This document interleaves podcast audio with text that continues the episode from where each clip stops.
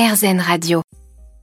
Les caprices des enfants quand ils veulent par exemple une grande glace, alors qu'on sait très bien qu'ils la mangeront pas en entier, qu'on va avoir le reste tout fondu avec eux. j'en veux plus. quand on doit par exemple aller au supermarché et qu'on utilise toute une stratégie pour pas passer devant le rayon des jouets, sinon notre enfant va hurler, exiger un joujou. eh bien heureusement, pour nous aider et nous conseiller, avec nous, Florence Millot, psychologue et psychopédagogue, autrice de nombreux ouvrages dont un problème, cette solution, Mon enfant fait des caprices, paru chez Hachette Famille. Bonjour Florence. Bonjour Eva. Dans votre précieux livre, vous proposez cette solution. Alors, on n'aura pas le temps de toutes les aborder, mais quelle est celle qui donne les meilleurs résultats, celle qui est magique?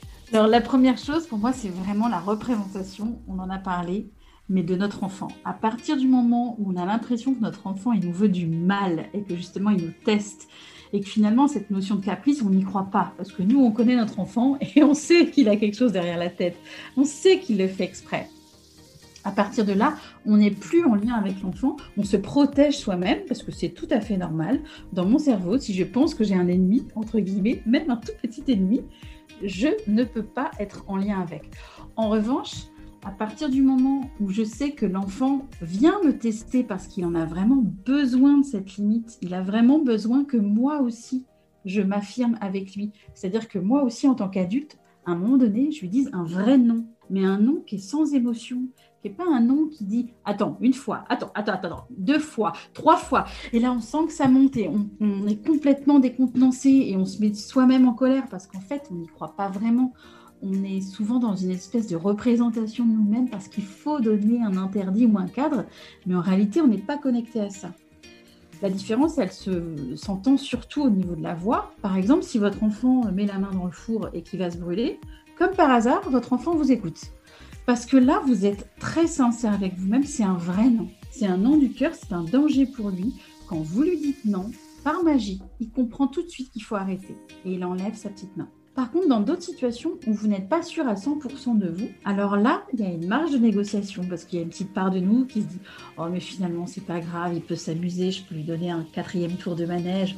Oh, qu'est-ce que ça va changer? Et puis, on est tout le temps une espèce de conflit comme ça avec nos parts de nous-mêmes parce qu'il y en a une qui est d'accord et puis l'autre qui l'est un peu moins. Donc pour moi, c'est une belle aventure, ces enfants qui justement nous testent en permanence parce qu'ils nous obligent à un moment donné à se positionner vraiment, évidemment par rapport à l'enfant, mais surtout par rapport à nous-mêmes.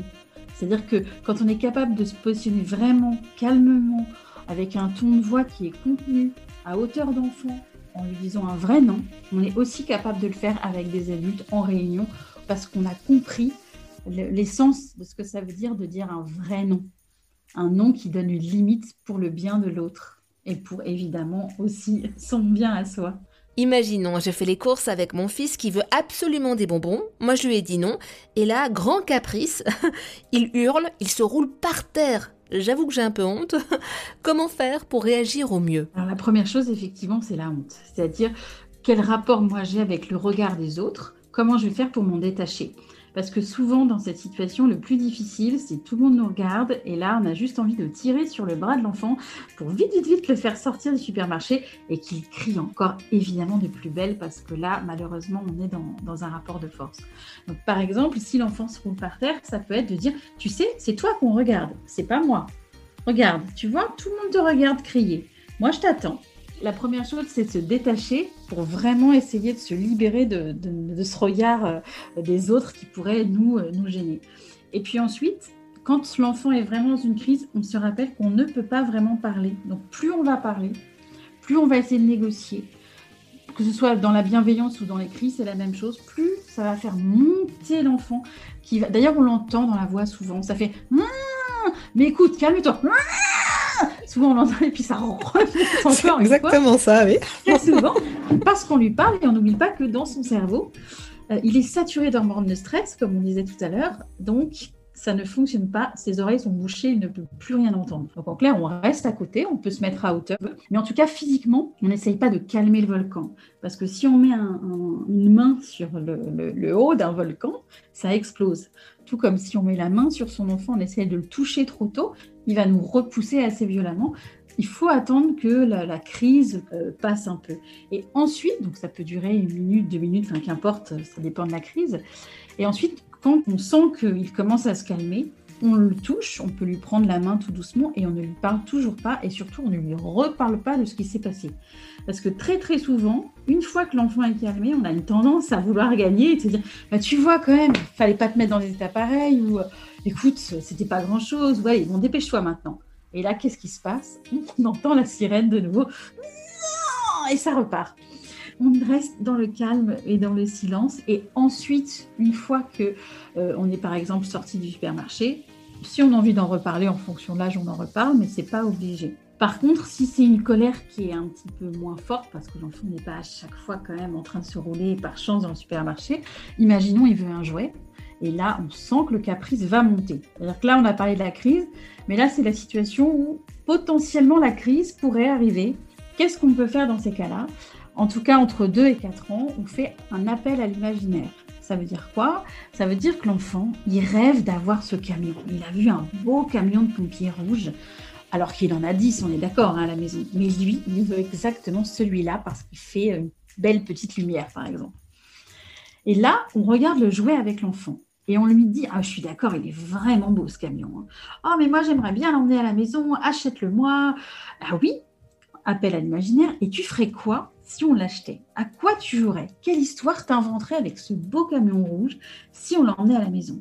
Est-ce que tu voudrais qu'on joue ensemble? Est-ce que tu voudrais qu'on fasse ci? Et on commence à créer une histoire, alors évidemment 30 secondes, hein, une minute, pour vraiment garder le plaisir du jouet. C'est-à-dire qu'on ne pourra pas l'avoir physiquement, mais mentalement, on va pouvoir capter le plaisir de jouer avec un nouveau camion ensemble.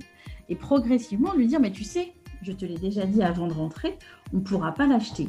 Mais par contre, moi, ce que je te propose, on propose tout de suite une autre solution dans le réel, c'est qu'à la sortie du supermarché, on fasse une super course de voiture avec les jouets qu'on a et on va réinventer quelque chose avec une histoire de pompier.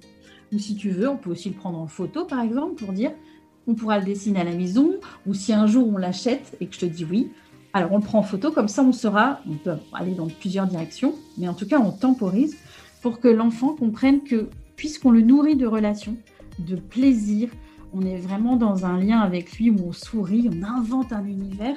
C'est ça qui, qui, arrive à le nourrir pour justement avoir la force de déposer tout doucement ensuite le camion qui reste.